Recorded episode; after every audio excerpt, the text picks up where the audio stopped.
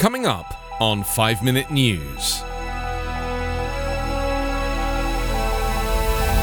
Pandemic of the unvaccinated burdens busy US hospitals.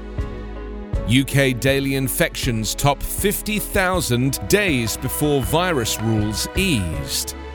And Greenland suspends oil exploration because of climate change.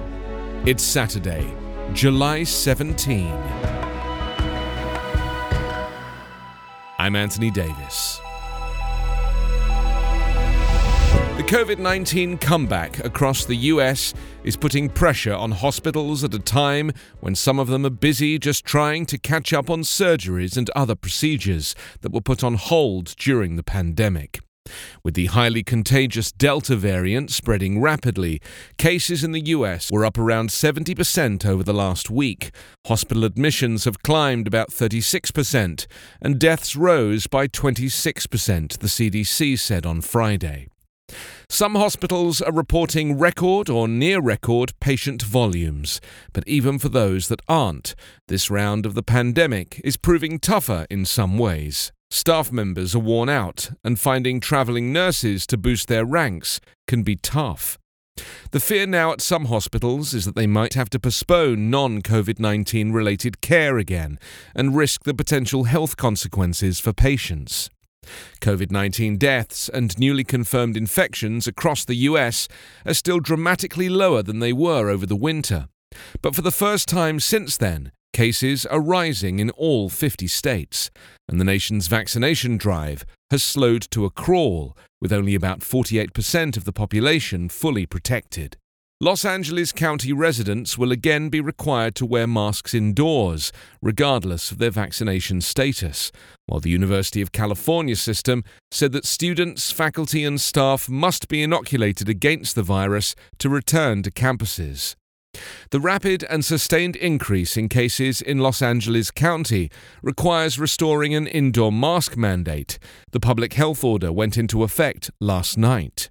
CDC Director Dr. Rochelle Walensky warned that the outbreak in the US is becoming a pandemic of the unvaccinated because nearly all hospital admissions and deaths are among those who hadn't been immunized.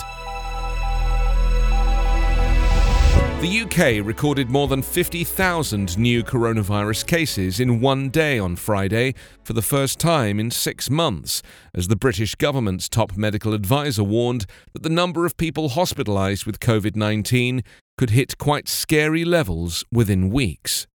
Government figures showed another 51,870 confirmed lab cases, the highest number since mid January.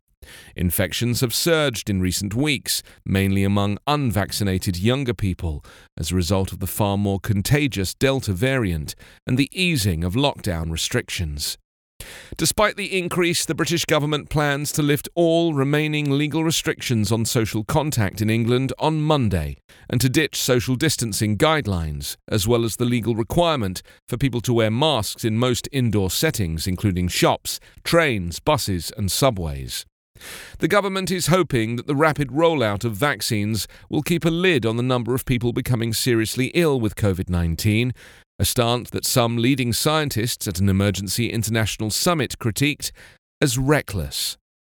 The group, which includes advisers to the governments of Italy, New Zealand, and Taiwan, said they joined forces through a sense of urgency to warn of the global consequences of allowing the Delta variant to spread rapidly through the British population. The scientists warn that the combination of high infections and high levels of vaccination create the conditions in which an immune escape variant is most likely to emerge. Families representing many of those who've died from COVID 19 in the UK also joined in the criticism of the plan devised by populist Prime Minister Boris Johnson's Conservative government. The government of Greenland has decided to suspend all oil exploration off the world's largest island, calling it a natural step because the Arctic government takes the climate crisis seriously.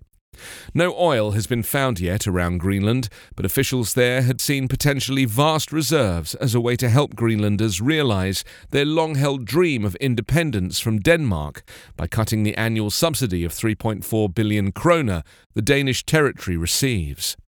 Global warming means that retreating ice could uncover potential oil and mineral resources, which, if successfully tapped, could dramatically change the fortunes of the semi autonomous territory of 57,000 people. The future does not lie in oil, the future belongs to renewable energy, and in that respect, we have much more to gain, the Greenland government said in a statement. The government said it wants to take co responsibility for combating the global climate crisis. The decision was made on June 24, but made public on Thursday. The US Geological Survey estimates there could be 17.5 billion undiscovered barrels of oil and 148 trillion cubic feet of natural gas off Greenland, although the island's remote location and harsh weather have limited exploration.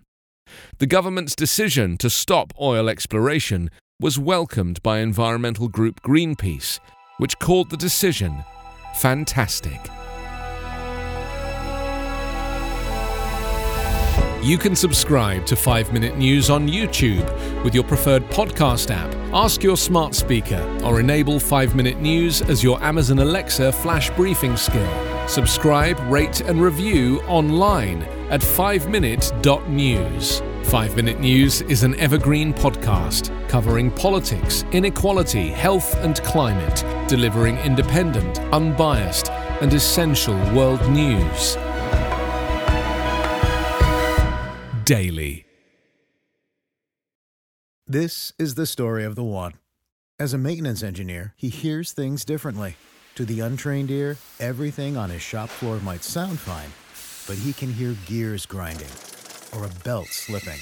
So he steps in to fix the problem at hand before it gets out of hand. And he knows Grainger's got the right product he needs to get the job done, which is music to his ears.